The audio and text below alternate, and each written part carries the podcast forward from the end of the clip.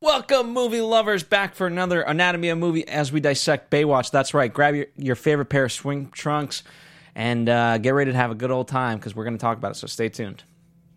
Welcome to Popcorn Talk, featuring movie discussion, news, and interviews. Popcorn Talk, we talk movies. And now, here's Popcorn Talk's Anatomy of a Movie. That's right, ladies and gentlemen.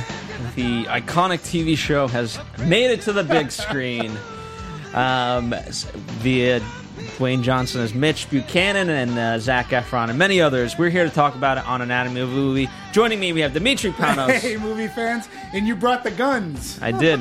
Yeah, I was I was gonna take off my shirt, but we want viewers, right? I mean, I guess if you don't go on, uh, you don't go video on this.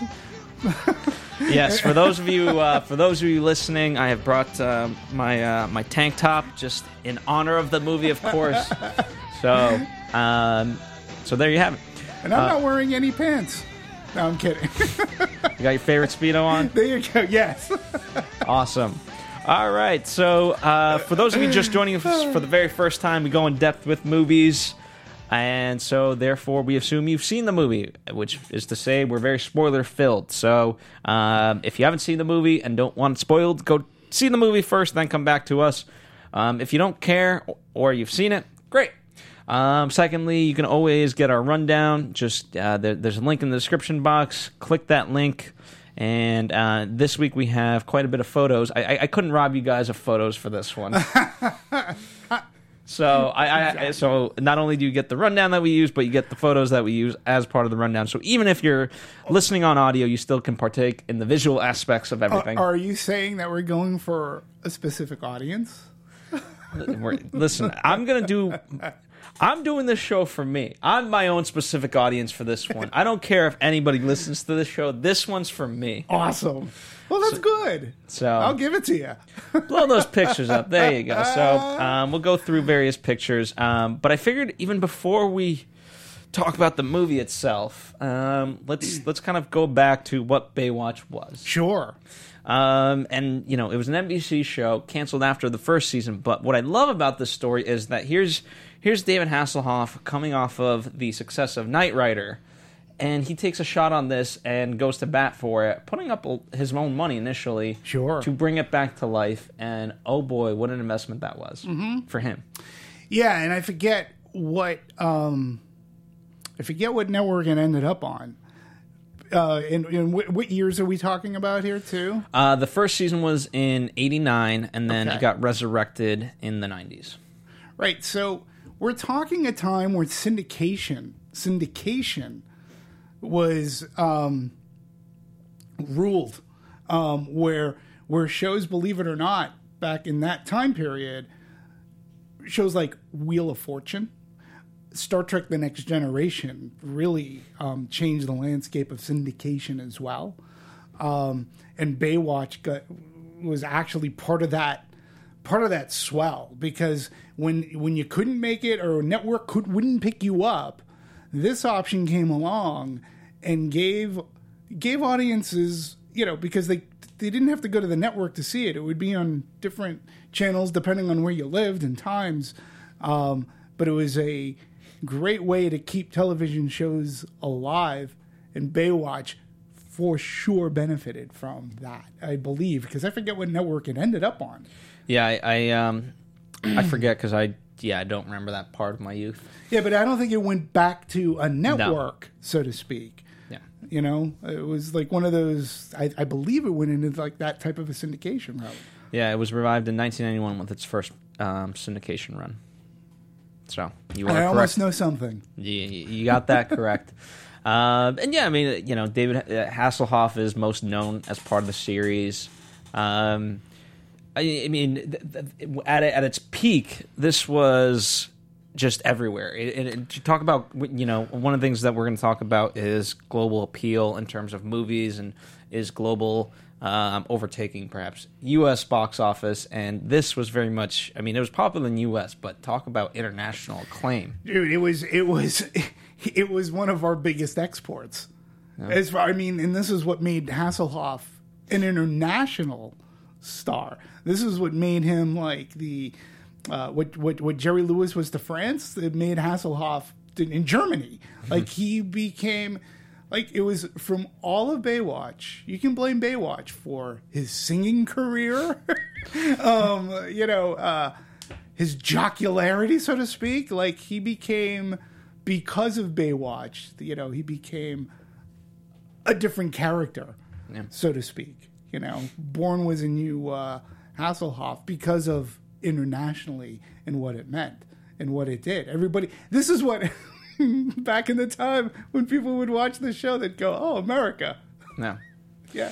I mean, absolutely. I mean, know? in, in in that way, absolutely. You know, um, hundred percent. Uh, the joke is that it used to be called Boob Watch. Uh, some of the other things, you know, the slow mo run. I mean, it, the the, the storylines themselves, in many ways, were very far fetched. Not self referential as we'll talk about in the movie, but but just absolutely ridiculous.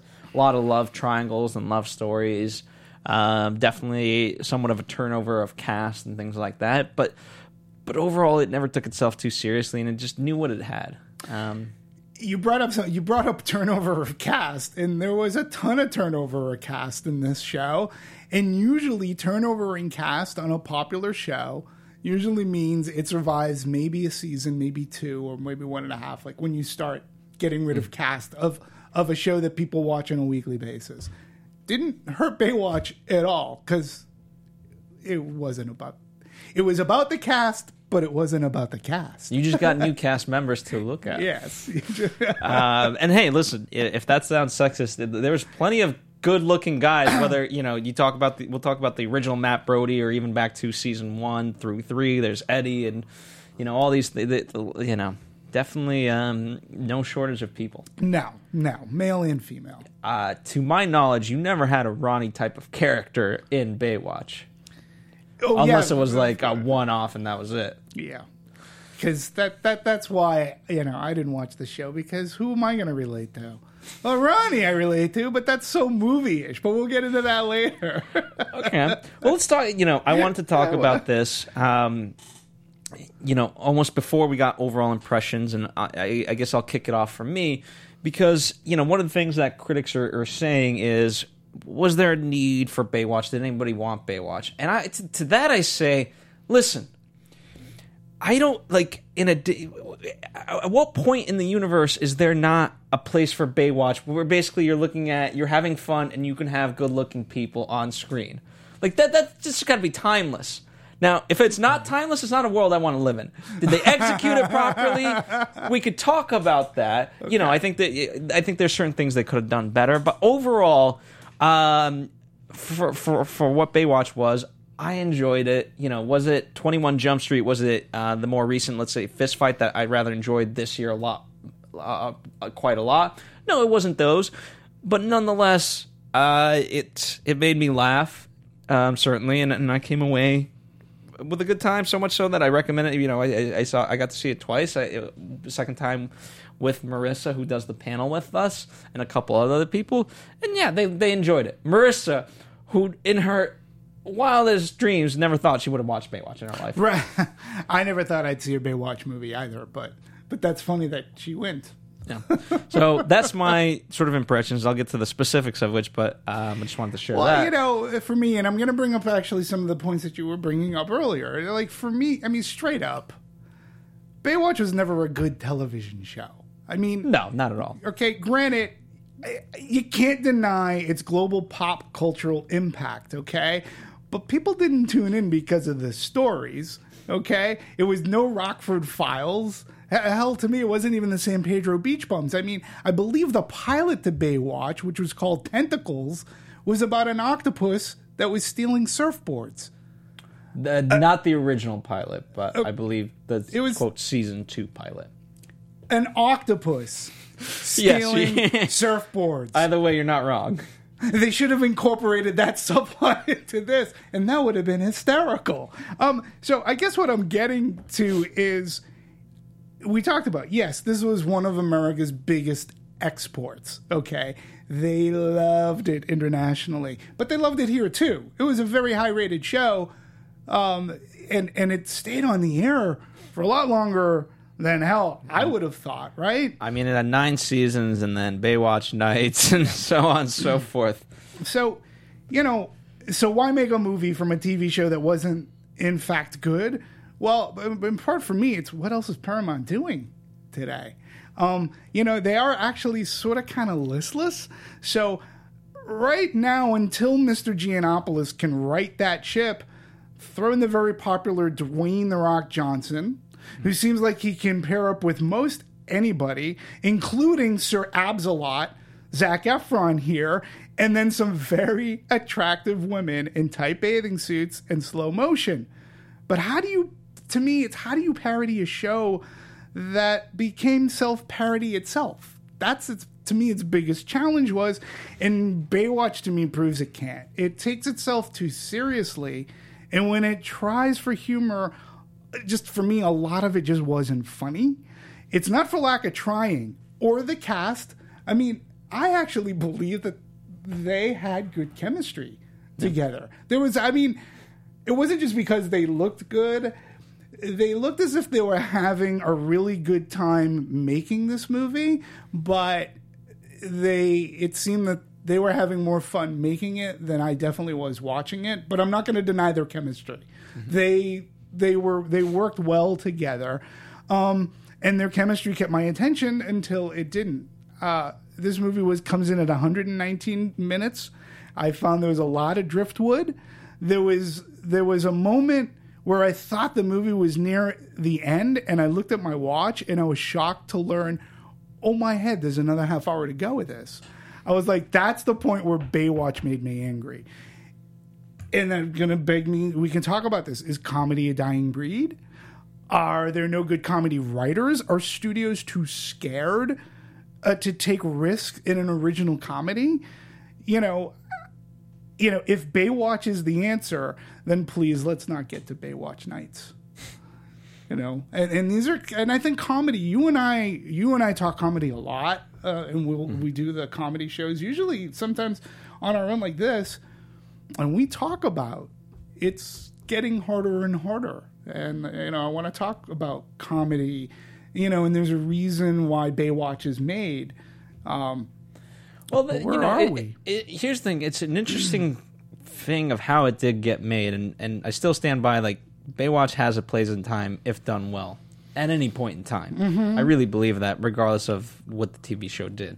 But um, what was interesting to me was okay. So you have the Reno 911 uh, creators or co-creator, um, Robert Ben um, Garant, and Right. you know he goes into Paramount and they basically have a whole board of stuff and Baywatch is down at the bottom. He's like, "Ooh, I'd be interested in that." right. Um, and so it's it's it's not you know we talk about passion for a project and sometimes there there's movies that are just hit or miss, but at least you can tell like people were very passionate in making it. I think ultimately, as you pointed out, the cast has a lot of fun. I think all, you know in making this, people had fun.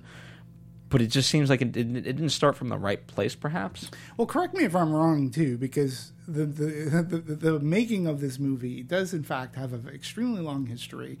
That, if I'm correct, dates back to when Baywatch ended its television run. They were thinking of making that jump in the '90s to the big screen, and to me, that was the time to sort of strike, because, you know, Hasselhoff is riding this huge wave, and I'm not saying that the movie w- would have been huge in the '90s, but it would have made sense. I'm not saying it should have happened, but it would have made sense. But it didn't happen for a myriad of reasons of, of happening so, and it becoming a drama action or action drama. How would you categorize it?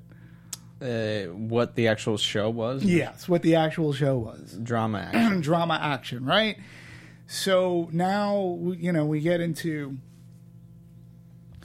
you know 2017. We've had 21 Jump Street, which 21 Jump Street was actually a good show, but what they did is they turned it on its heels and they made it not a drama action as uh, you know a cop drama type thing. They actually made it into a, co- a very self-referential comedy that was successful. Hmm. So I can understand Baywatch trying to go that route.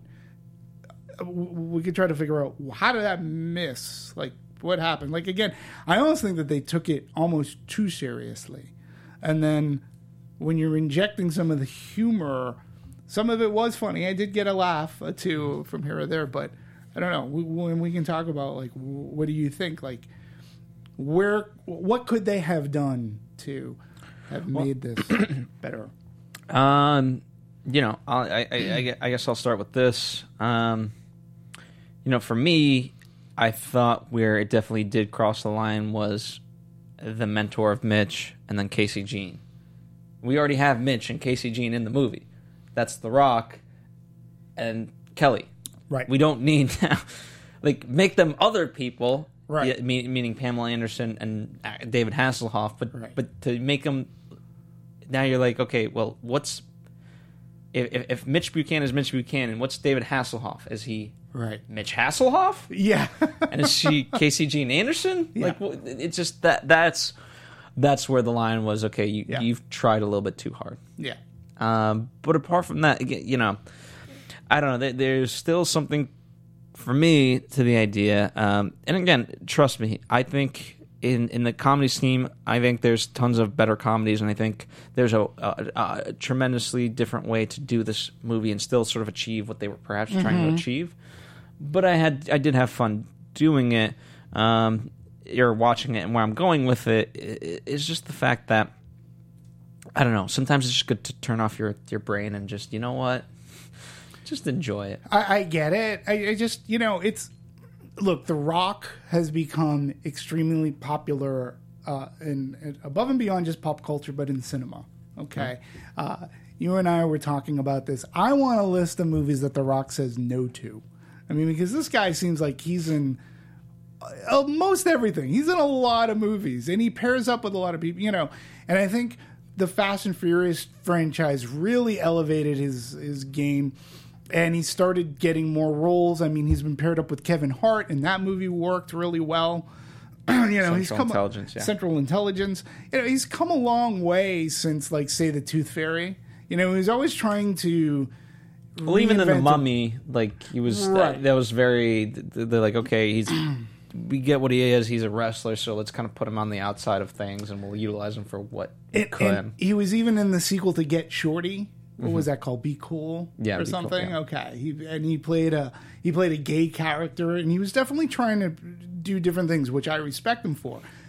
Uh, first and foremost, the guy has had a ton of longevity, and now he's befo- now he's fallen into the Disney family. I mean, he was in Moana, which I'm not going to point to The Rock as as being the success of Moana, but being incorporated into the, D- Disney family. Now he's going to be in the Jungle Cruise, okay?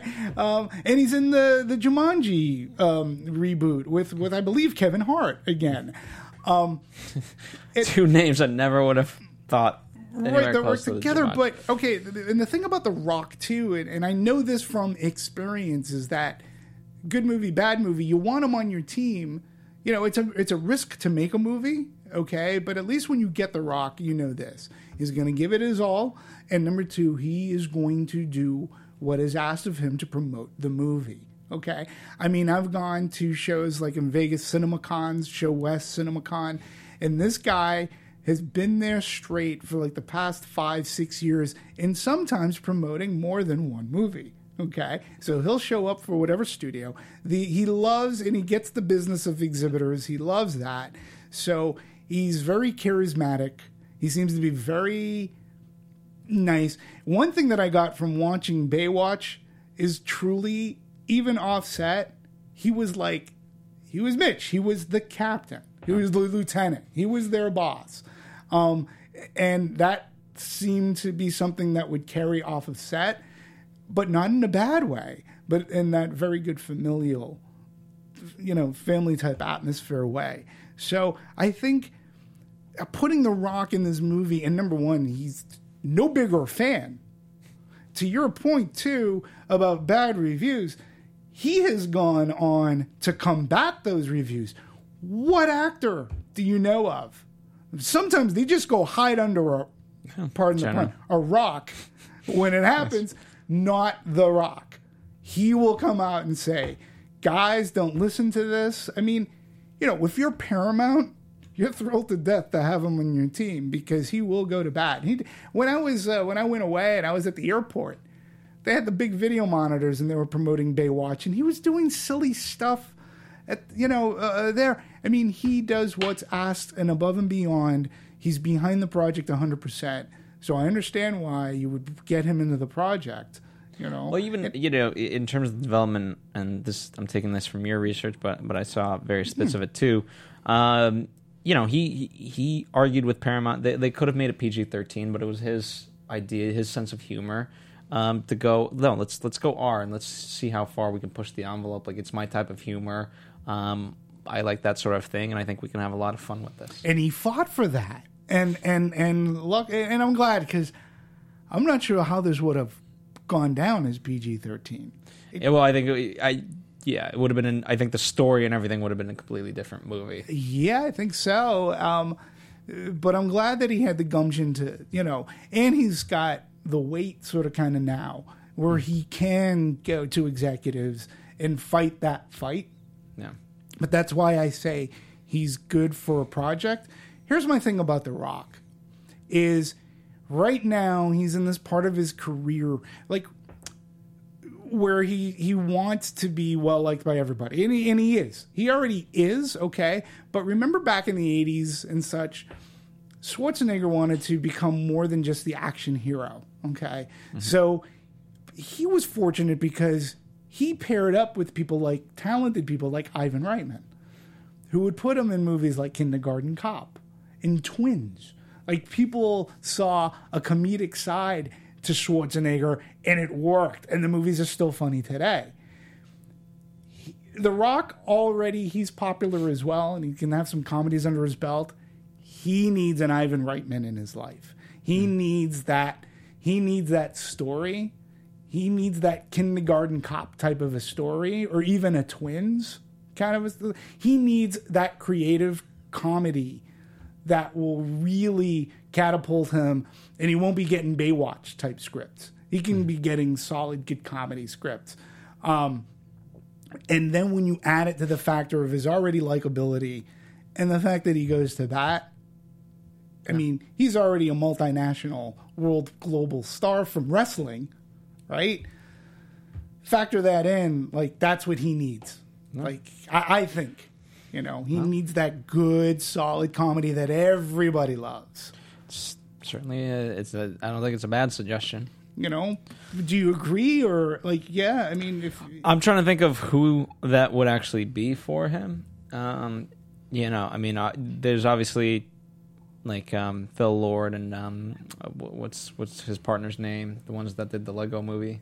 Um, yeah, I can't. uh, uh, I, you know, I think they, you know, they could perhaps get along, but yeah, I don't, I don't know who that and would be. The funny thing is, is that Ivan Reitman was one of the producers of this movie. yes, he was. Montecito, you know. So it's interesting. I'm hoping, you know, you never know. I mean, that's what he needs that to to to to really catapult that comedic career because I think he's got the charisma. And and I also think that he has the comedic chops and he has his timing down right. Um and like I said, he pairs well with Zac Efron. He obviously paired well with with Kevin Hart Very much people so. like that. So he needs more of that Kevin Hart kind of stuff too, um, because he truly is breaking the. And he's on Ballers right now on HBO. So with that, he shows that he can do a little bit more of the dramatic side. I mean, this guy's doing a ton. He just just doesn't stop. Like I said, I want to see what he says no to, because he's so busy. So Well, um, absolutely. So let's. Why don't we? Uh, you know, the interesting part before we dive into the story, like, kind of giving you a background of the story. So Damian Shannon and Mark Swift wrote it. Um, and interest, they're a writing duo, but known for horror, ironically, of all things.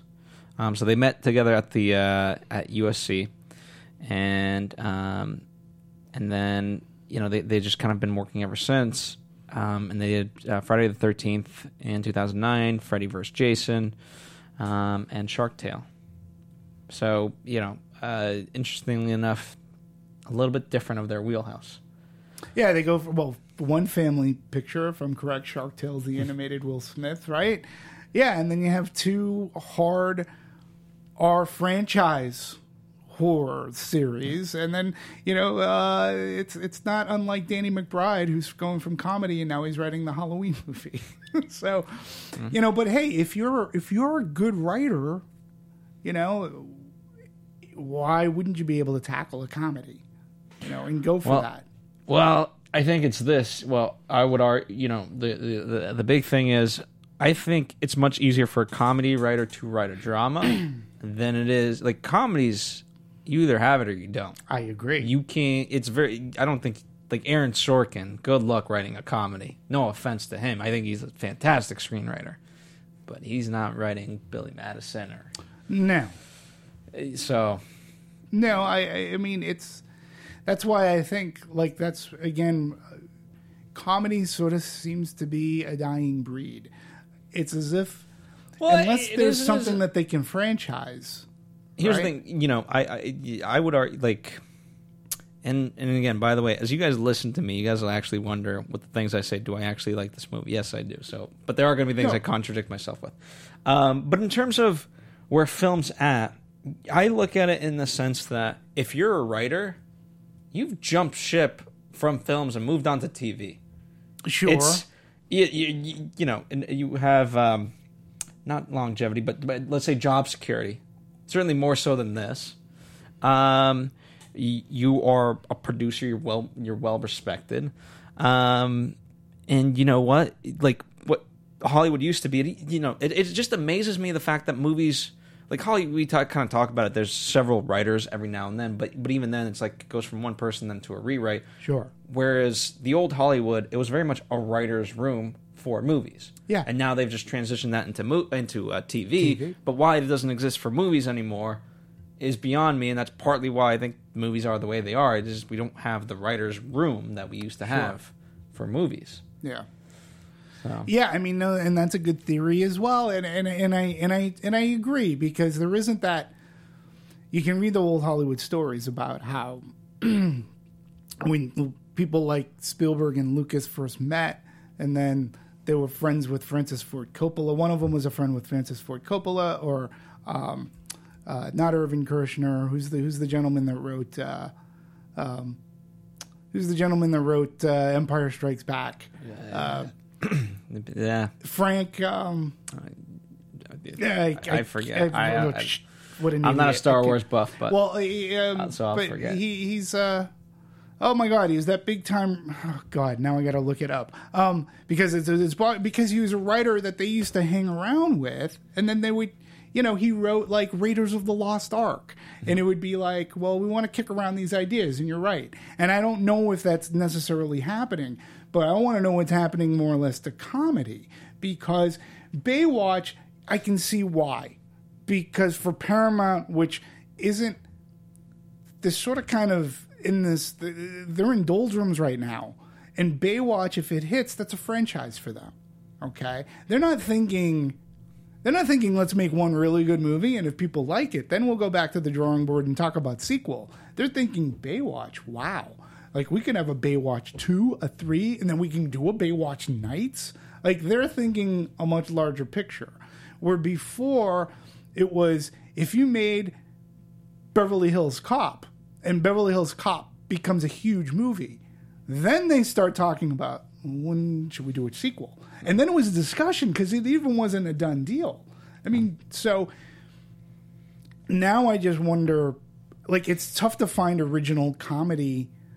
You know, everything's derivative of something else. I mean, I'm seeing trailers for movies, and albeit they do look sort of kind of funny. Um, there's that girls' night out, the one with um, Scarlett Johansson. well, there's there's Rough Night and there's, there's, Rough Night. and uh, I forget the other one, which is um, Lawrence Kasdan, by the way, is, is the name of the writer that I'm thinking of. They all knew each other and started kicking around idea, and Lawrence Kasdan's known to be a really decent writer and director. You know, he's pretty good. And then there's the uh, now we're going back Girls to Trip. Girls, Girls Trip. Rough okay? Night and Girls Trip. these are all derivative from like Bridesmaids. Now, Bridesmaids is a very original comedy, right? And so Bad Moms sort of kind of falls out, you know, falls in that that that category. We have women, strong women making good comedies, but it's tough. They had the Tina Fey one and the sisters too. Yeah. So it's tough like let's come up with something that's not bridesmaids. I mean, we could put women in a comedy for sure. I'm all for it. I mean, there, there should be. There are extremely funny women out there. In those two movies we talked about, they actually look sort of funny to me. Uh, you know, I'm gonna, I'll see them. I don't think. Whoa, Jada Pinkett Smith looks hysterical. Girls' Night, I think, is going to be funnier than than Rough Night. Yeah. but I think Rough Night, unfortunately, is getting more promos right now, from what I'm seeing. Same here. Same here. nonetheless. But in any case, going back to Baywatch, I think the Paramount looks at it not as a film, uh, as a one one offer. They're, they're hoping they're trying to spark something, get something going, because they've lost so much, and um, it's just been really tough. So when you do Baywatch, you've already had Twenty One Jump Street, and the equally as good, I guess, Twenty Two Jump Street, the sequel. Yeah. They did really well, but where do you take this? And it's tough because let me ask you this: What if they took Baywatch, right? And what if they did make it more of Miami Vice-ish, like where it was more of a action drama? Because it, or if you're gonna do it this way, how do you separate yourself from Twenty One Jump Street Yeah, I mean, it's to a, make a comedy? uh, I mean, it's a decent question. So, yeah, I mean, in terms of the answer, I don't know, but um, I mean, I guess why don't we dive into the story a little bit and see- see if the answer emerges, right? Um, so, I guess you know, overall, uh, I mean, what did you what did you think of the story? You know, here they are, lifeguards, and boom, we gotta we gotta save the beach. we got drugs on the beach. We got this hot woman who's a hotel owner who's who wants to run the drug cartel, and uh, it was somewhere in Florida. Yes, Uh, and uh, Emerald Bay. yeah, Emerald Bay. It was. It was. It, to me, this was a Baywatch story. I mean, right? I mean, Yeah, very much. we so, find. yes. Yeah, it was a Baywatch story. You know that it had all the trappings of a what, what could be a very cheesy Baywatch story, and then you had beautiful women and lifeguards trying to solve a crime. Where there was one character in the movie who I actually was one of my favorites, the actual cop who kept on going, Oh, LRB. "Al, you, you guys are lifeguards." like, no, we'll handle this. like, and they never got the joke. It's like, no, no, no, we're keeping the beach. No, you just make sure people don't drown. that was actually a fun take in going back and forth, but that's not what Baywatch was ever about. They always got involved in these shenanigans. They did, you know, uh, obviously the difference in this, in the movie version, is that they're a lot more aware of it. Where, you know, it, with, a TV show, God knows what could have happened. The the only things that they reference of the past is the relationships, but at no point are we going back of like, oh, remember last week when the ship blew up and we had to save everybody, and this is that was never brought into because we just needed to keep Yeah. it moving. I get it. Um, I mean, you know, I, I in terms of the introduction of characters, uh, it's very Baywatch to have trainees. So I thought that aspect worked well.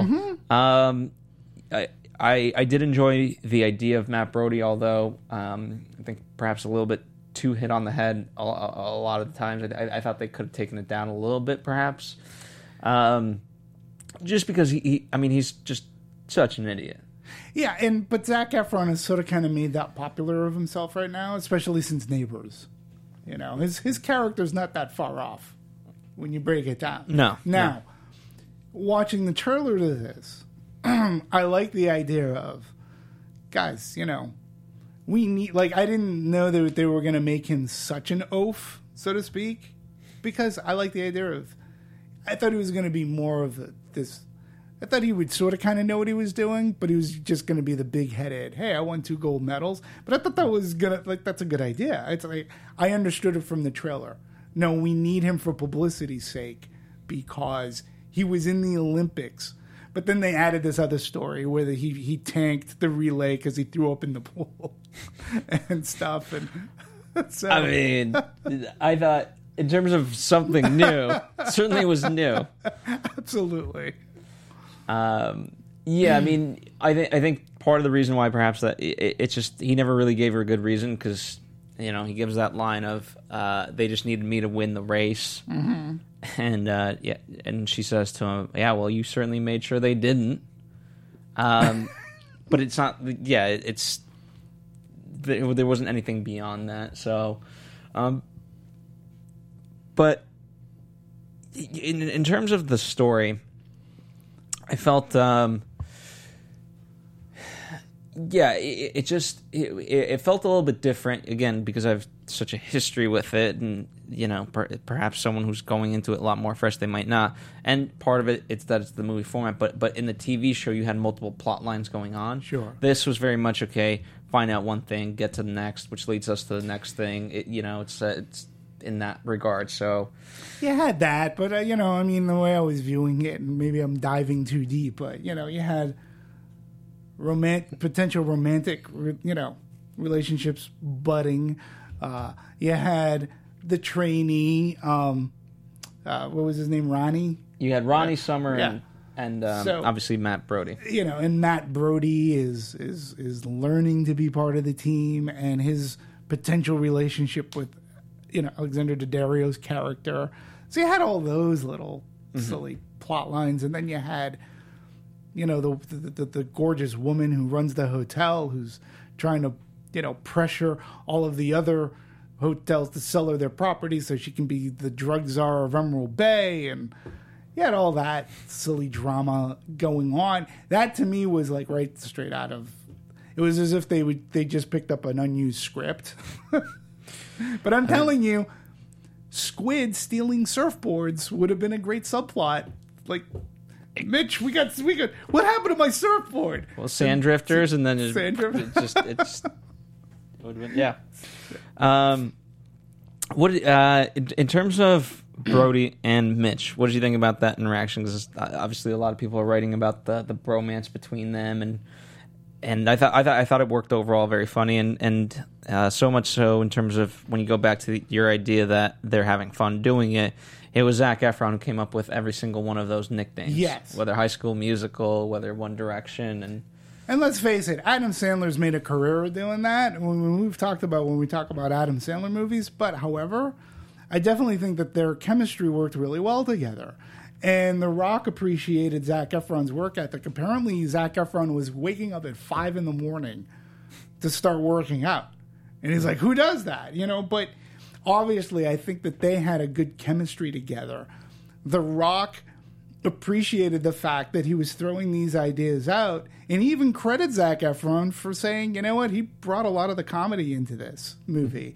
That was really funny. And the mere fact, I really thought that The Rock was able to carry it off and, and say it so that it was funny. Every time he called him a new name, it was awesome. You know, and and it's funny that Zac Efron goes, "Oh, you got to call me High School Musical." that was a funny line, you know. So I liked their pairing. I thought they were very good together as a team. But again, I think to The Rock's credit, you know, it looks like you can put him up with almost everybody, and he's gonna he's gonna try to make it work out. I, uh, overall, but I mean, here's the thing. I, I to that same notion, I don't want to discredit Zac. Right? No. he, you know, I mean, we've seen The Rock work with um, um, Alexandria, Alexandra, and in, in San Andreas, Right. And she played his daughter. And while for most of the movie, uh, spoiler, tune out for a little bit. 20 seconds. Um, they're separated for most of the movie. When they do Sure. have their scenes together, it's very touching and, and, and believable. Yeah. Um, uh, Anthony, if you will, from the booth, bring up a couple of the cast photos. Only because if if you're talking about the workout thing, I don't know how true this is. Although I also don't, I don't find it that untrue. If if someone were to tell me, um, the notion that these guys literally just all they did was um, work out and eat like celery to stay a part of this movie for like whatever amount of time I, that I they didn't filmed know it. about the diets, but Again, whether or not that's fully true, I don't know. At the same time, I don't see it being not true either. You, you, you know, they were all very conscious of okay, we got to maintain the, our, our our body. Alexandra Daddario goes on when she found out she'd have to spend three months in a swimsuit. She was like, she decided to get off her rear and train with. She trained with Zac Efron's trainer, um, and that gentleman's name is Patrick Murphy. And to get in shape, she went from doing the occasional yoga session to training four or five days every week, uh, and that included free weight training, BOSU balls, B O S U balls, TRX straps, and much more, leading her to put on what her trainer called visual lines of definition. Now, she was mostly in a red bathing suit, so there are there are nice lines everywhere to be had in this movie for male and or female, mind you. This is true. Um, you know, and she did it because she wanted to look good in the swimsuit. Uh, and she had to wear it every day on screen, even when she auditioned for the role. And then the ongoing joke is that everyone in the movie is supposed to be supernaturally attractive. And she's like, Really? I've never done anything where I thought about my body as much. You're literally in a bikini the entire day. She said she even wore a swimsuit when she auditioned with Zac. And their chemistry was pretty good too. Yeah. That's why I feel all around the cast got along well together. And you're right about Zac Efron. I wish I wish he didn't have to play such the dummy. Yeah. 'Cause I, I, I- you know, I think it's. You you mentioned neighbors. I could go to uh, David Mike need wedding dates. Yeah, he's kind of that in that same boat. Um, speaking of auditioning bathing suits, Kelly, um, who plays CJ, she decided to audition in a bathing suit, which I thought was funny. Um, which she kind of regrets, but obviously, I, I doubt she regrets it fully because she got the role. So something worked. Well, it's to her credit. Could you, from what I understand, the audition process is is it could be a very nerve wracking process, and that if it's one of those things where people are waiting outside the, the, the door, okay, there isn't much camaraderie going around. They're they're they're competing in a sense for a role, okay, and I just was thinking oh my head could you imagine the other women who might have been up who were up not might have been they were, they were up for that role as well and then she shows up wearing the red suit? Like i'm surprised they just didn't like going oh f you i'm out of here. There's no how, how do you compete like i mean good good on her for for having the courage to do that because remember, there were times like Sean Young showing up in a Catwoman outfit really didn't do her any good. Well, she also hid under the desk at Tim Burton and popped out because she wanted the role of Catwoman. so that didn't work out for her so much. But for her, you know, it worked. Right now, you say, brilliant. If she didn't get the role, number No. one, we wouldn't be hearing about the story, and she'd never dress that way. Never again. Yeah. to do it. So it's like baseball. Oh yeah, that was a great. That's great that you subbed out that player. That was a brilliant move. And if it didn't work, that was the stupidest move ever.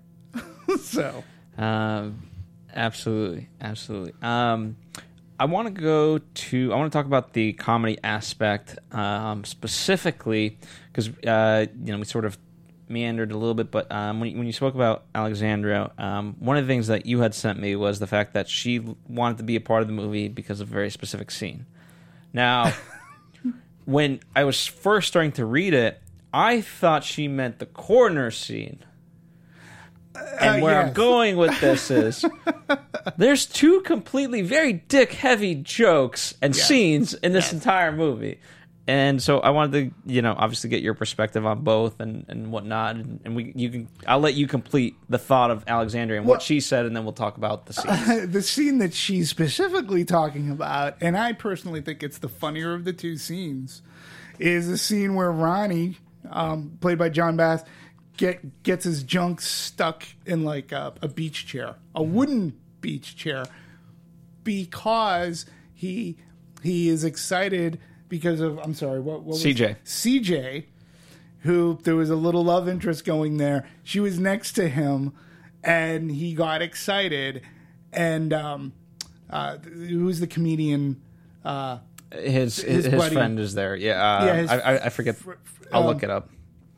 because I actually thought he was going to be in the movie more. I was sort of kind of bummed that he um, that he wasn't.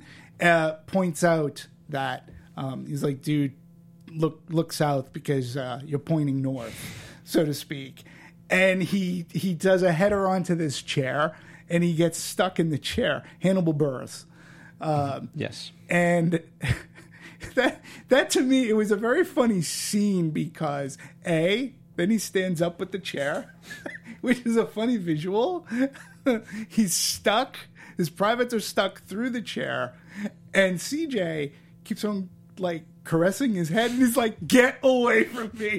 That's not helping." And meanwhile, he's like, "I am so embarrassed," and I was like, going, "Yeah, that would happen to me." I would be going. Yeah, that's very embarrassing. And then when he talked to uh, Alexandra Daddario, he goes, "Did you know about this?" She goes, "Oh no." Uh, No, we all know about what happened with you in the chair. That was a funny, played out scene. I wish more of the comedy were that clever throughout the movie because it was it was just like, please stop touching me, please stop touching me. It's not helping. And Hannibal, Burr- who was it? It was like thinking your. Where, where did the line like thinking your grandmother's underwear or something? Oh, I like think I think I think was that CJ might have been the one Right. feeding it to him. and he's like, "Get away from me." That was a very when you're thinking of comedy in movies. I felt that that was a very structured, played out bit. No. What are your thoughts? And oh, and that's why she wanted to do this movie for that scene. So Yeah, I, I, I it came out of nowhere in the best of ways, um, and I thought here's the thing: it's it's kind of an interesting comparison because um, when I look at that scene, it has the right amount of balance in terms of how much you show and how much you give. right, The second scene, the coroner's scene, there's no bones about it. No. And, you know, I mean, correct me if I'm wrong. The reason why Mitch, the only reason Mitch ultimately does it is he's hazing Matt Sure. Brody yeah, to touch the guy's dick, and so he Right. can take a picture. He's not actually checking for anything. no, Um, and and I don't know. Maybe it's because I'm a guy. I was just like, oh, this is a little bit too far. yeah. It just didn't have the heft, so to speak, as that first scene. Because this one was the second scene was purposely gratuitous. Yeah. where I agree with you. The the, the first scene on the beach, it, it was multi layered too, because number one, he can't get out of the situation because she's trying to help him, and that's not helping. It's only making matters worse. Then you throw in the embarrassment factor because everybody on the beach now is watching him, and he's standing up with the chair stuck to his head, so everybody knows what's going on. So you have that embarrassment factor. So And I loved even. Mitch of like, yeah, you know, uh, I've gotten my penis stuck a couple of times. Yeah, in women. and women. and it's just like, what? not the same, Mitch. Not, the, same. Mitch. Yeah. so that's why I felt that that was a very well crafted scene from writing to acting to directing to the way that it was edited because we didn't stay on the junk enough but we saw enough to see how it got stuck. And it was like yeah you needed a crowbar to to- it was just very funny where the scene in the hospital just was gratuitous. Like i don't mind gratuity but it just seemed gratuitous for the sake of we gotta we gotta show another penis in the movie we gotta get a penis in the movie At what point is that a note from the executives? but yeah, we need another penis in the movie. We need another like you know penis. So, um, now what was funny is is um, when they're hiding in, but that was in the trailer too. You know, and and the the, the fat was dripping on him, and he comes out and he's drinking the jug of uh, of uh, uh, purist, pure, Yeah. pure yeah pure. that that was sort of funny, you know. But again, I wish there was more humor like there was on the beach. That that scene on the beach, because in fact, because it happened so early on in the movie, I actually had hope. I was like, this scene's sort of fun. I'm laughing. this is a funny scene. I go, wow. Eh. Well, okay. Um, is, you know, it seemed like uh, again, uh, the character of Ronnie would never have anything to do with the original TV show, but No. stole the show. So I want to ask you, um, and, and we'll talk about Leeds as, as a character as well. But um, at at the first party, right, the actual um, at the club, um, when Mitch tells him like, "I need you," and at first he's hesitant, and he's like, "No, no," and then he switches com- gears completely Right. and just does his bit. What um what did you think of that bit? you know, that was just chubby guy dancing. I thought his other bits were funnier. Like again, for me, it's a double edged sword because on one hand, right, whenever I see movies, whether it's a comedy, drama, action movie, whatever, whenever I see beautiful people falling in love with beautiful people, I'm like, yeah, well, of course, like, of course, it's gonna happen, right? how come they don't have like beautiful people and then there's me? And then this movie does it, right? And they do it pretty well, but then it's like yeah, no. That's that's just that that only will ever happen in the movies. Like a guy like him wasn't gonna do it, but where they You're not the tech him- guy. You're I'm not the fucking I'm tech not guy. the fucking tech guy. Nope, nope, nope. Unfortunately, you know, but where where he was the mo- where, where he was the most funny was when he- outside of the dancing, which um Farley was the you know could carry off. Chris Farley mm-hmm. could carry off like the the, the the fat dancing. That scene just went on for a little bit too long, and especially since our villain like knew it was a ruse anyways. So it it, it just it almost had no place in it, or it just went on too long for me. But otherwise, though, he's he's this Jon Bass. He was funny. I liked when they were running on the beach at the end, and he trips up Zac Efron. Which apparently was Zac's idea. was it? Yeah. I think that's a funny scene. Watching him train, like I love again. I love the fact that they say the kid's got a lot of heart. Well, I have a lot of heart too. You know, I'm like, oh, he's somebody I could root for. But then in the end, it's it's a movie. It would never happen. But I loved, uh, I love when they wake up in bed and she's like, "You want some pancakes?" He's like, "Yeah," and I'm like going, "Yeah," and then when she's away and he's like doing this, and then she goes, "Yeah, I'm still here." He goes, "Oh, yeah." I'm like, "Yeah, that would be me." it was. I thought those scenes were again, they were clever because they were making fun of that physical archetype. And you're right. Somebody like Ronnie would never be in the original Baywatch, and he always had a shirt on, which was awesome. Well, except, for the shower scene when he's singing Katy Perry's "Roar."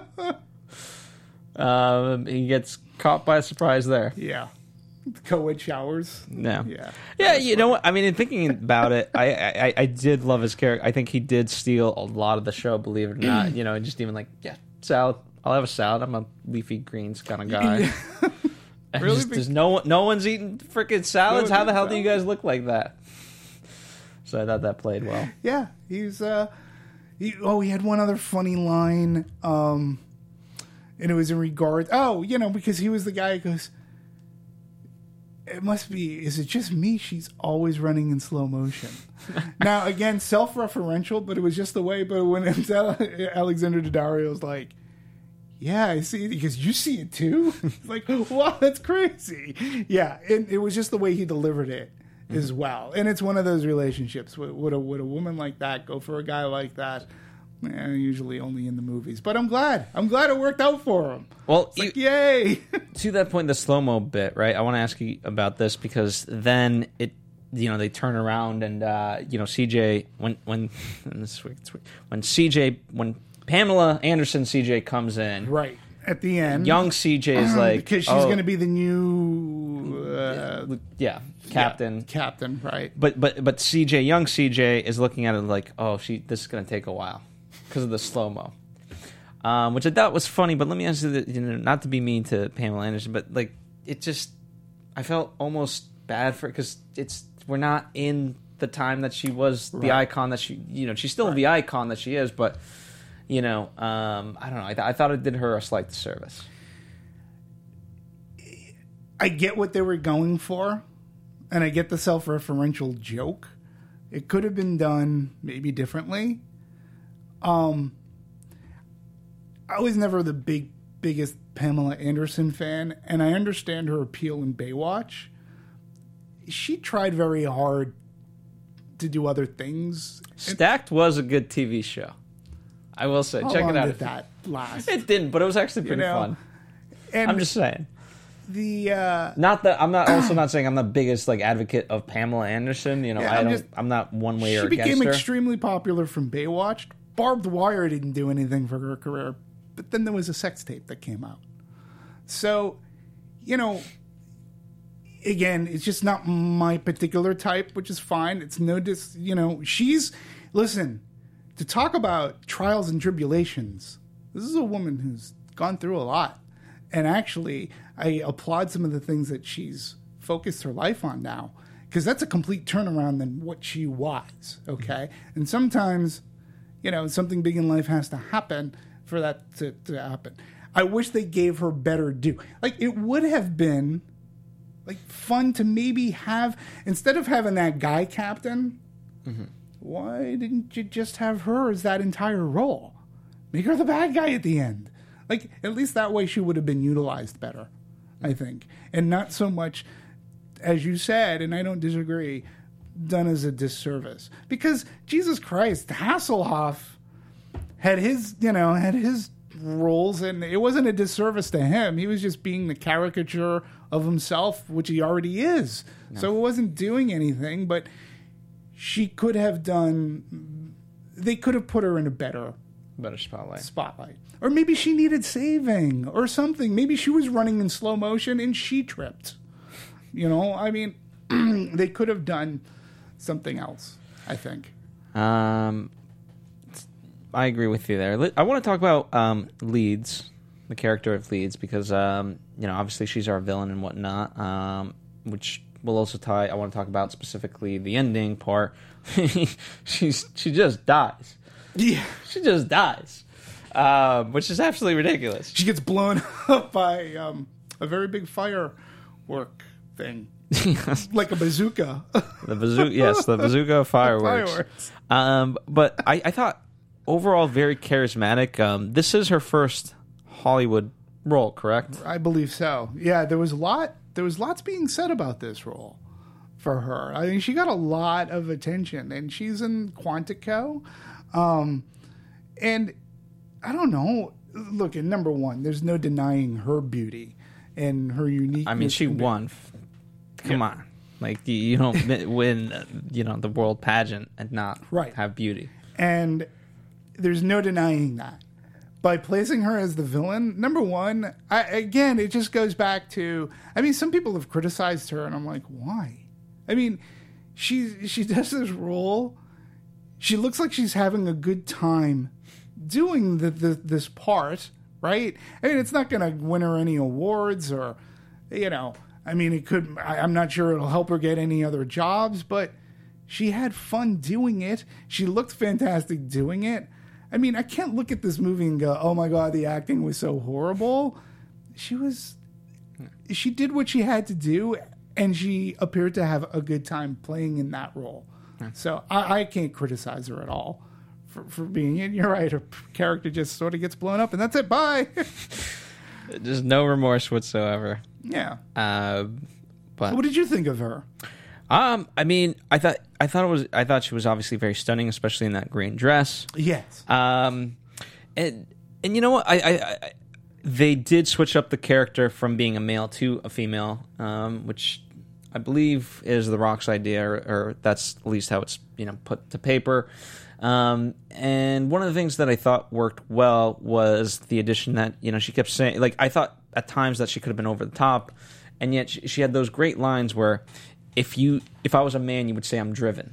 right. And I was like, okay, well, that's that's a good addition. I'm, I don't know if that's necessarily true, but it's like, okay, well, it does make you kind of question and wonder of like, okay, well, I, yeah, perhaps. What movie did this line come in? You know, uh, yeah. I, and again, there's just no denying that, that they really filled this movie up with with very beautiful people, um, and she was a very beautiful villainess, and she played it just fine. Like in the confines of a ba- like, look, if you were to take this out and put it into a, another kind of a crime thriller, you'd go, Jesus, you should have gotten somebody else. But in the confines of a Baywatch movie, she was perfect. Like, I, I, she wasn't cheesy. I didn't think she delivered her lines fine. Oh, yeah, I mean, I'm I'm curious to see more from her. I really do. You know, I don't watch Quantico, but um, you know, it it doesn't show me that she can act. It shows me like, okay, she can have fun with the role, and Yeah. I'd like to see more. And she doesn't mind being in a Baywatch movie. Absolutely not. Yeah. Um, all right, so if you will allow me, unless there's any other story elements, I figured I'd do a quick rundown of the history of uh, of the main characters. Please, I would love that. Because, um, yeah. So we have some pic. So, um, and by the way, if you're in audio form, uh, click the link in the description box to download not only the rundown but the pictures. And so here's a side by side comparison of the various characters. So here's Mitch Buchanan, uh, originally played by David Hasselhoff, now The Rock. And Hasselhoff has been in all the seasons. He, the, Mitch Buchanan is the main character of the series, um, going all the way to the penultimate season of uh, Baywatch Hawaii in 2000 when Hasselhoff decided to leave the series um, but he retained his position as executive producers.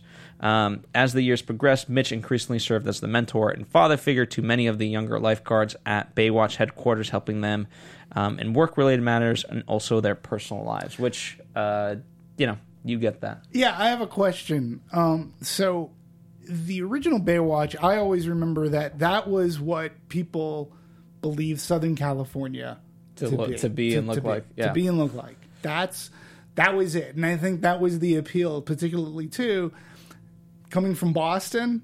When you saw Baywatch, you're like, oh my god, California beaches, oh my California heck. dreaming, yeah. And so just just imagine, you know, overseas as well, like that was what they looked at California as. The show ran on for a long time, and it was filmed, I believe, Malibu, in primarily. Malibu, right? they changed the setting to Florida, and I don't know if that was because Rock's filming Ballers in Florida, but I heard they moved Ballers to California. well, Florida, from my understanding, is because of tax incentive. Tax incentive, okay. Yeah, primarily. I mean, maybe there's other reasons, but primarily tax incentive. Okay. So you know, it was it was it was interesting to me because to me, Malibu and California were easily as big as the show. Yeah. You know, that's what that's what people who didn't live in California or Southern California, that's they pointed to Baywatch and go, "Oh, yeah, oh my God, look at California! People are swimming. Look at the beautiful women. The wow. water looks warm." Now we got Cal. Now we got Florida dreaming. now we got Florida dreaming, which the water is probably a lot warmer. Maybe. Yeah. yeah. Um, plenty of great beaches all over the world. By That's the way, true. Um, so then we have the character of Matt Brody, um, played by Zac Efron in this one, but originally played by um, David uh, Charvet. Uh, he he was on from seasons three through five, and then reoccurred in six. Um, he had a long term relationship with Summer Quinn, which they allude to in the movie, uh, in the fourth season, and pursued a similar relationship with C.J. Parker. So maybe something for the future in the movies in the fifth and sixth seasons. He was forced to resign because of a phony sexual harassment lawsuit filed by series bad girl Neely but was reinstated after the lawsuit proved to be false. After a while, Matt went back to France, unable to cope with Neely's return. He eventually returned, um, but after going on a holiday with some members of the team, he was never seen again, which suggests he returned to France again. Now, ironically, this is my speculation. I think he's a he he he in the movie version.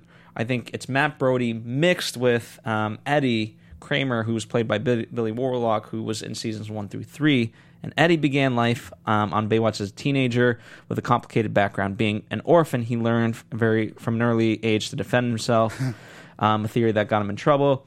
Uh, he kept to himself uh, and liked to keep himself in the box. This helped him in some situations. Eddie was homeless during some periods of time, and he he um, you know, was helped out by lifeguard Craig, and then eventually he started a relationship um, and so forth. So that's kind of my theory is that in in the movie version they took those two characters and put them together. What's your theory on? We talked about this. So his name's Matt Brody. Mm-hmm. I'm a huge Jaws fan. I can't help not think that they took the first name of Matt Hooper, the oceanographer in Jaws, and then paired it up with the last name of the chief of police of Amityville Island, who they were worked together in Jaws to capture the shark, to kill the shark. His last name is Brody, Matt Brody. I'm just throwing it out there. Is the I, I have no doubt that it's very possible simply because by season three they'd already gone through so many characters that any inspiration that they could get to take to, to so um, green th- dress. Then you have Victoria Leeds. Yes, I picked out the very green dress that has great cleavage. I will say and admit. Um, and here's the thing: she had a lot of fun doing it. She's a new character, so it's not like she came from the TV show. Um, if you listen to her on Chelsea Handler's show, um, she talks about how much fun she had. I'm, I'm, sure in other interviews as well, but that one in particular, I, I got a chance to to catch and. Uh, you know, uh, what she enjoyed about her role is that um, while she's in a Baywatch movie, she doesn't have the pressures as all the Baywatch girls. Right. So um, she, she didn't have to follow the strict diets and on all that I quite as much. I gotta tell you, I wish there were more outtakes. I have a feeling during that dance scene, I have a feeling she was cracking up. Oh, I bet. I have a feeling because I was getting the sense that she was holding back, Mm-hmm. like going, "What the hell did we just?" Like 'cause she even says, "I don't know what the hell that was," but thank you very much. But I have a feeling she was cracking up. Oh, just sure. have a feeling, and I would, I would love. There, there's got to be video of that. I, I yeah, when when the uh, Blu-ray or Yeah. DVD comes out, I'm sure. um, then we have Summer Quinn, which you know, apart from like uh, from Matt Brody's relationship, um, she's not as standout as as you would imagine her to be. And originally played by Nicole Eggert. Um, Summer and her mother Jackie moved to California to escape Jackie's uh, abusive ex-boyfriend. They traveled across country in their trailer and set up home in a local trailer park. Summer was a star athlete in her hometown, winning many awards for swimming.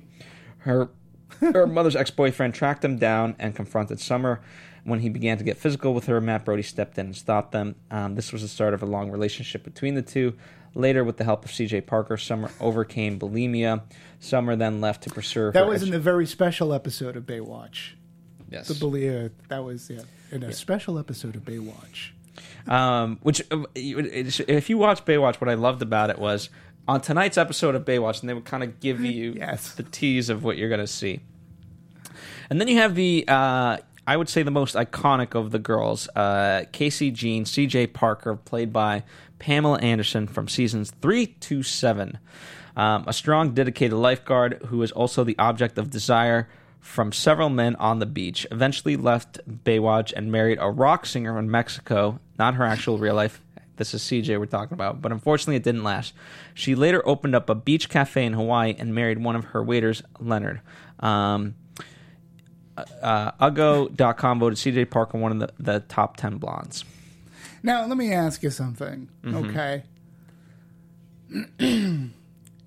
that if you can go back to that other picture right there, see, this isn't the Pamela Anderson that we've that we know now. Not the hmm. older, but even later on in years, like barbed wire. I mean, you know, she she's a natural beauty in this picture. Mm-hmm. She's had work done and I don't know if it was necessarily necessary. I mean, she's an again when you look at this picture, it, she doesn't. I don't know. A- again, I'm just going by. You had natural beauty. What I, she's had a rough life. Being with Tommy Lee couldn't have been easy. Now the actress who plays her in this new Baywatch, again, Yeah. she's stunning. Kelly um, Rohrbach. Yeah, she. You know. She she was really good. She was. She had a lot of she fun was doing great. it. And and and and again, and I hope uh, you know she continues an acting career. Uh, yeah, I, I hope that it doesn't stymie her. But she was really good, and she was a. We were talking. She was a model She was Right. primarily a model. um, from growing- Connecticut. From Connecticut. She golfs a lot too. Um, there's a lot of um, articles about her golfing and stuff like that. So hey, hit the greens, you might catch her. um, then She'd you, run me over in a golf cart. then you have uh, Stephanie Holden, which um, she was iconic too, um, but because of her relationship with Mitch. So originally played by Alexandra Paul, she Right. um, had she was in seasons three through six and reoccurred in seven. Um, Stephanie, when Stephanie was seven years old, her father died in a helicopter crash in Vietnam. This affected her deeply, and she developed a huge fear of helicopters. Stephanie was eventually abandoned by her mother and was raised by her grandmother. She developed a romantic relationship with Mitch Buchanan, and the two became very serious. The relationship ended abruptly when Stephanie Mitch Stephanie left Mitch without explanation because she was married. Stephanie and, and Mitch eventually got over their differences and formed a strong friendship. She dies in season seven after a lightning strike while at sea. This was a big episode. Paul later reprised her role as the late Stephanie in the second season episode of the spin-off Bay, um, Baywatch Nights. Um, She's the one that I, if, not that I regularly watch the show, but she's the one that I crushed on. Mm-hmm. Yeah, she was. Yeah, I liked her. Alexandra she was I, I- you know um the what i will say like out of out of the tv show not that she's like the other girls were fun and things like that but if there's any like uh, uh, however close you can get to feminism like she was she was a good role model for women. Right. or as best as, as she could have been under the baywatch circumstances. Um, so yes very much so. She was Yeah. you know she was a lieutenant. She was strong. She was a leader. Um, and she's a leader in this as well. Um, obviously they underplay the the relationship a, a lot more in this And listen, this Il, Il, Ilfenesh Hadera, she was beautiful as well. In fact, I actually, when I was thinking about this movie and how to talk about it, I felt that her character wasn't in the movie enough. yeah I felt that way underutilized. And I don't know why that is. Maybe things just got cut out. But I actually felt because she, she, number one, she has she too, like it's hard to point at another movie that had such amazing women presence. Like not just one, it wasn't carried by, but they're each beautiful in their own way, and they each had their own individual type of presence on screen. And she was really, she's very beautiful. I, I felt that she was probably underutilized. She wasn't given enough for whatever reason. Yeah, I, I I would love to see more from her, and um, you know, right now she hasn't done quite as much, but um, Chi-Raq is is a big movie, so definitely uh, check her out in that um, Spike Lee movie. Um, and then you know your one of your favorite characters in this movie, um, Ellerby, right? So um, originally played by Gregory A- Alan Williams, he was in seasons one, three, and then four through five, and reoccurred in two and eight. Um, he's a good friend of the lifeguards, apparently not in the movie. Um, a police officer who patrols the beach but hates the water. He appears in um, in the, this movie, obviously. So um, And again, I couldn't quite grasp that because he seemed to not mind Mitch. Like they would fist bump when the you know, t- but he, I I like the fact that he was the guy going, "What are you doing?" No, and that he couldn't. He would never like he couldn't enunciate like he no no don't wait what do you he always seemed sort of lost but he was funny and i always did like the fact that he pointed out no no no what you're a lifeguard give it to the police. But I was like, well, it is my cheat day, it's my cheat day. So yeah. That's- it was sort of funny yeah. I put protein in it too. Um, and then I, I, I thought I'd shout out a couple of the characters that weren't in the movie, but that were beloved characters. Hobie, which is um, Mitch's son, um, primarily played by Jeremy Jackson, but um, Brandon Call also played him in season one. Um, Caroline Holden, Yasmine Bleeth. I'm surprised they didn't. Uh, Caroline Holden was the sister of um, Stephanie. Right, and I'm surprised that she wasn't whether she turned whether anything was offered and if she just turned it down. Because to me it was always Pamela Anderson, Yasmine Bleeth. Uh, am I wrong in that? Like Well, they I- seem to be the two that were the most representative in a sense. Or the most popular. I- that's yeah, right.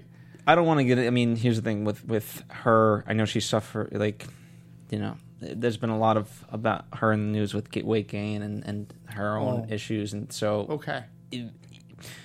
I'm sure they didn't. Maybe they didn't want to do it just because they knew she'd turn it down. You, know, they. Yeah, it's one of those things. If you're like a producer, and this is where it does get iffy. It's like, do we even invite her because we know she's probably not going to. She might want to say yes, but feel really weird. So if we just don't offer it to her, even though it's a little bit shitty, at least we're protecting her. I don't know. I don't know. Yeah, I, and I didn't know anybody. It sucks getting old, but I didn't know any about that. I, you know, I'm not. When it comes to a lot of people, I I, I don't follow people and stuff because whatever their personal lives are. But watching the movie without knowing what you just said, I was sort of I was a little bit like, where's she? Yeah. because she had totally had her day in the sun with Baywatch. So Um, that makes sense. Um, then there was Cody Madison. He was um, in the later seasons, seasons six through nine. He was Olympic swimmer um, with an irregular heartbeat, and then uh, he had relationships with CJ and later on Lonnie McKenzie, who was played by the Carmen Electra that we know. So that's uh, Cody. She was the other one, Carmen Yes. Electra. Yeah, she came in a- after um, after CJ Parker, Pamela Anderson left the show. They replaced her with Carmen Electra. Um, the resident bad boy was Neely. Um, she was in many seasons, five, and then um, six through eight, and reoccurred in nine. However, she was played by three different actresses, so the picture I have is of Gena Lee Nolin. Um, at first, she was played by. Heather Campbell, then uh, Jennifer Campbell in season nine. So um, a lot of bad. Yeah, she was she was an interesting character. She she was when when we say bad, she was really bad. Wait, wait, like bad actor or bad character? She was a bad character. you're. Okay, yeah. So Neely's she was the she um again she got she created a lawsuit against Matt Brody because of sexual harassment that never that she existed. faked. Um, you know, so and then uh, what was it? Uh, she got yeah. She Neely became involved. Yeah, she tried to ruin Mitch's relationship, and and it's just, it was bad. And she was so important that three actresses had to play her. Absolutely. And then uh, last but not least, um, awesome. uh, Carmen Electra, who plays Lonnie. Right. Um, she she was a lifeguard who had dreams of becoming a famous dancer, so they obviously used her actual real life talent Right. um, for the show. So there you have it. Um, let's get into the. Um, Now, do you know if they reached out to Carmen Electra? Uh, She's another one that, again, uh, you know, I was wrong because yet Pamela Anderson. I remember always hearing about Carmen Electra. I mean, again, being a, a, you know a Howard Stern friend for many years. Pamela Anderson's a regular. Mm-hmm. Uh, Carmen Electra used to be on the show a lot, uh, and and I forget if Yasmine Bleeth was on it, but that's where it was from this show that you always heard about these three women, and they were on all of the magazine covers. Yeah, I think um, from what I remember, because she did an interview with Maria Menounos on Maria's show, um, Conversations with Maria, and um, I, I listened to it. I wasn't there, but I did listen to it, and um, it- the, the the idea of Baywatch came up, and at the time, she said she she just hadn't been called, and she was okay with it. Um, now, whether or not they called her later on, she declined. I, I'm not sure. This was this was about a year and a half ago before the release of the movie, so you know, plenty of time still left to have put her into the movie. It was it was still like when they were casting the movie.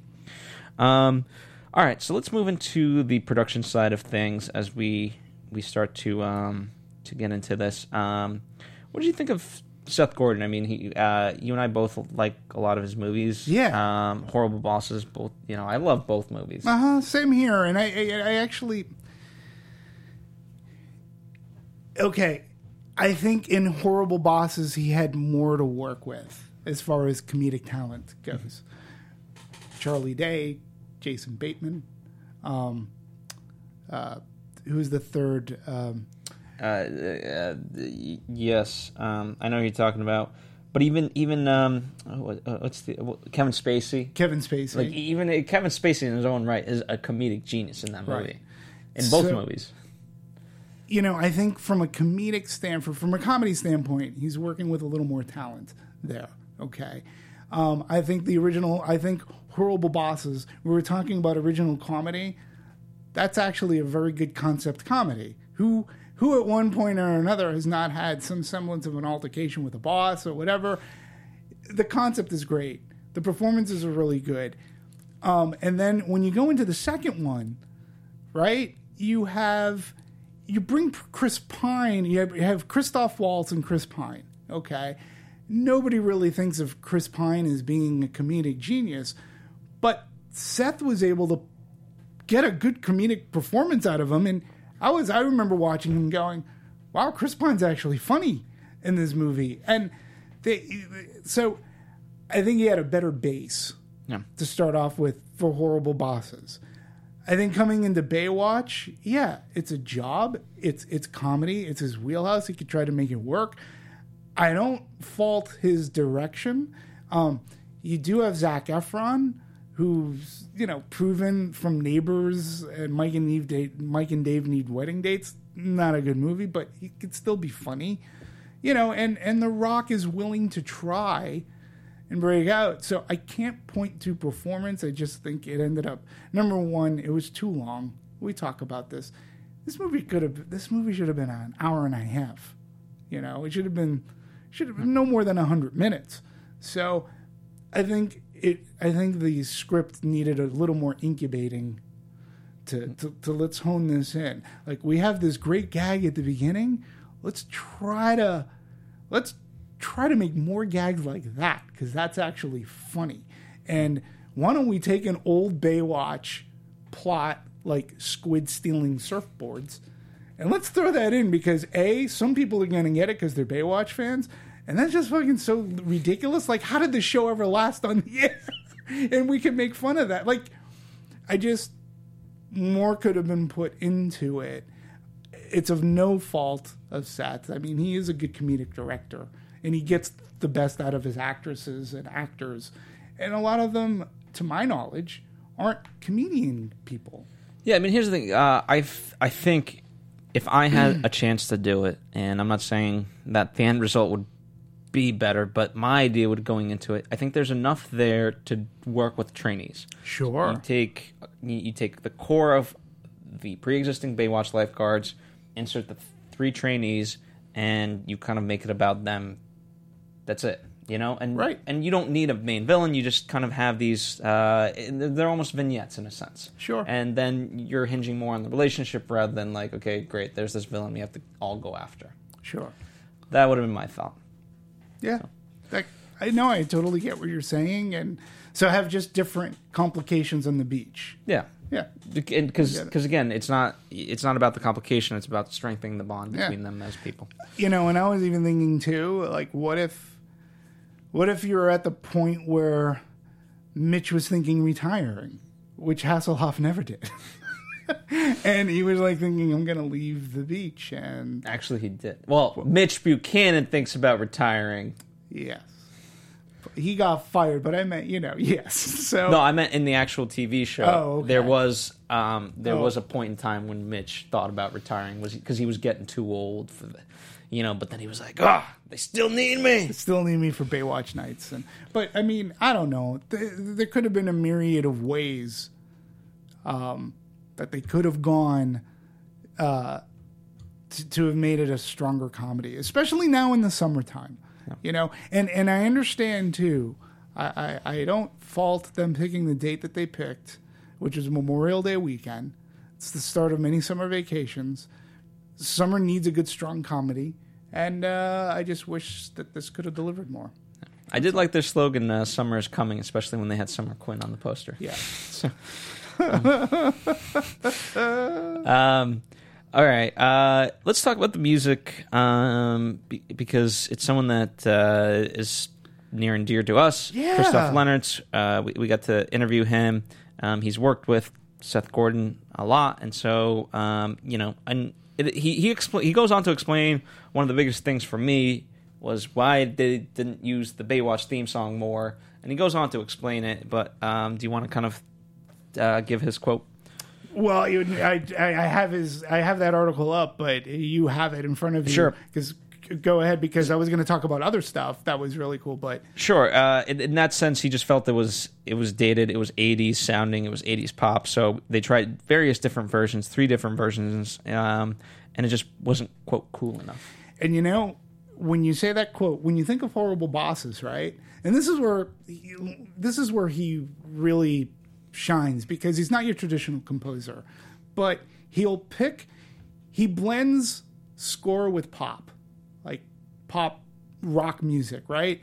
So there's a scene in Horrible Bosses where they're all walking in like slow motion and they're actually walking in slow motion, but it's a, but he uses like a cool song to set it's almost like Reservoir Dogs ish, like the way they're walking.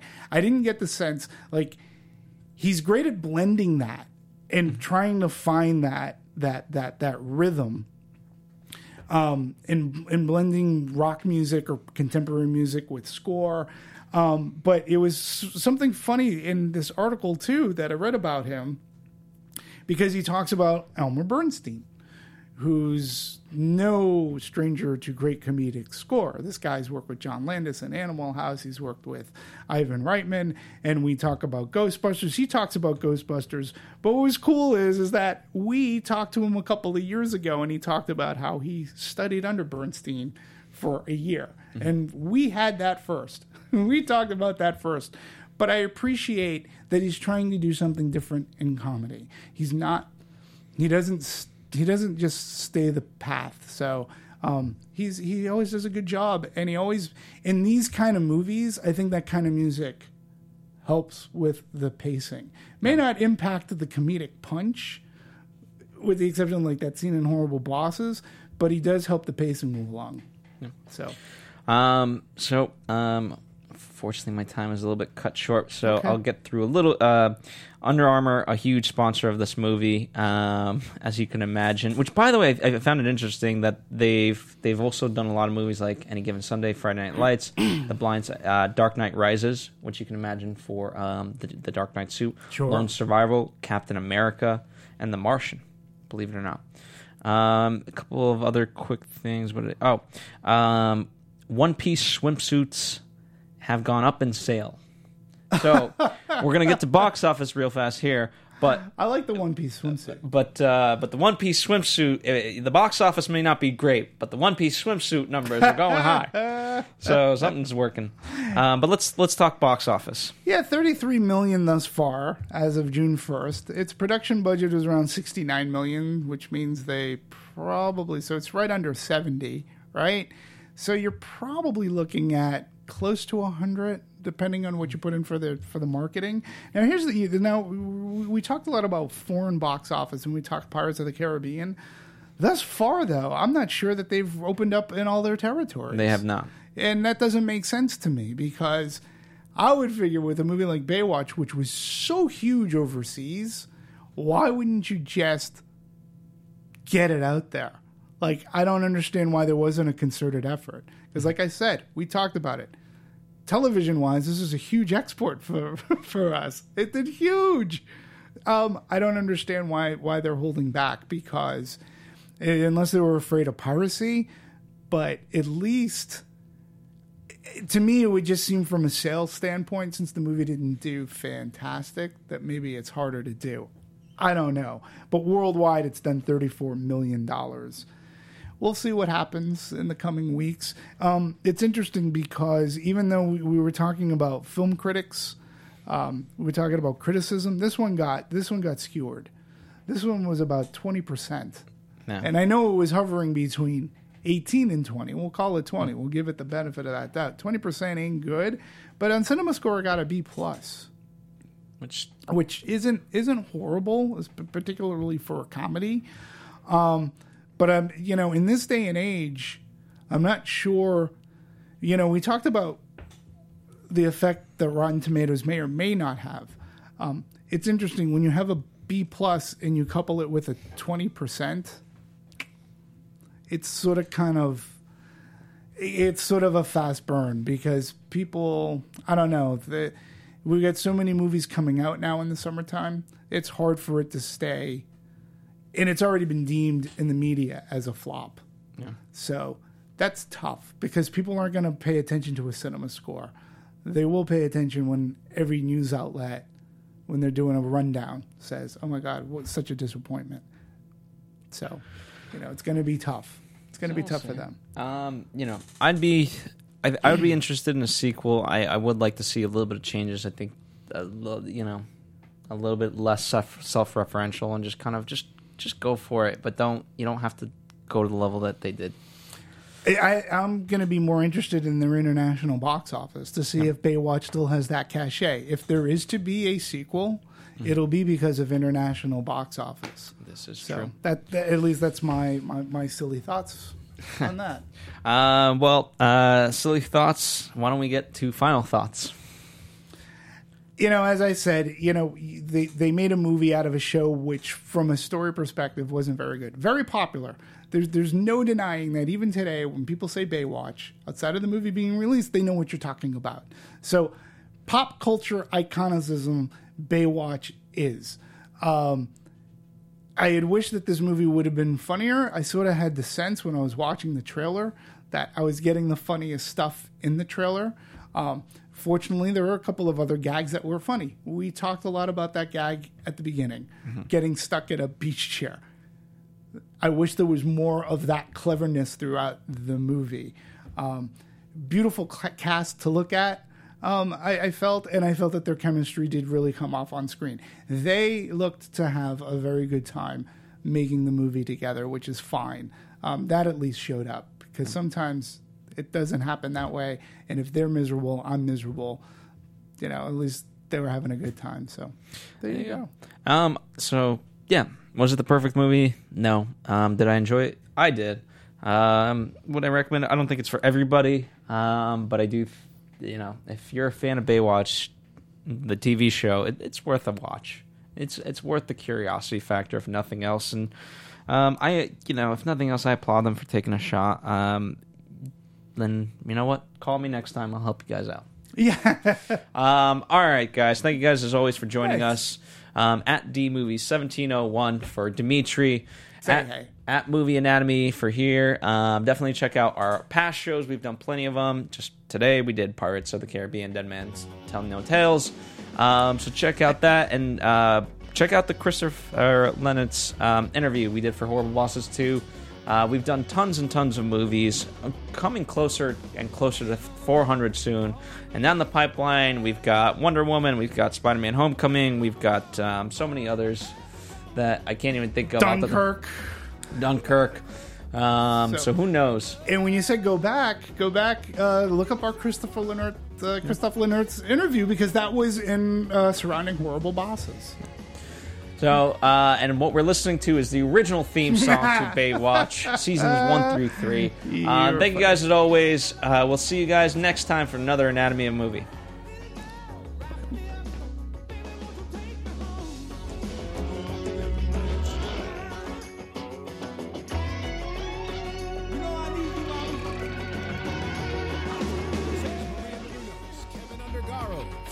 Svitek, and the rest of the Anatomy of a Movie staff. We would like to thank you for listening and subscribing to the show. If you have any questions or comments, feel free to email or tweet us. I'm Sir Richard Wentworth, and this has been Anatomy of a Movie.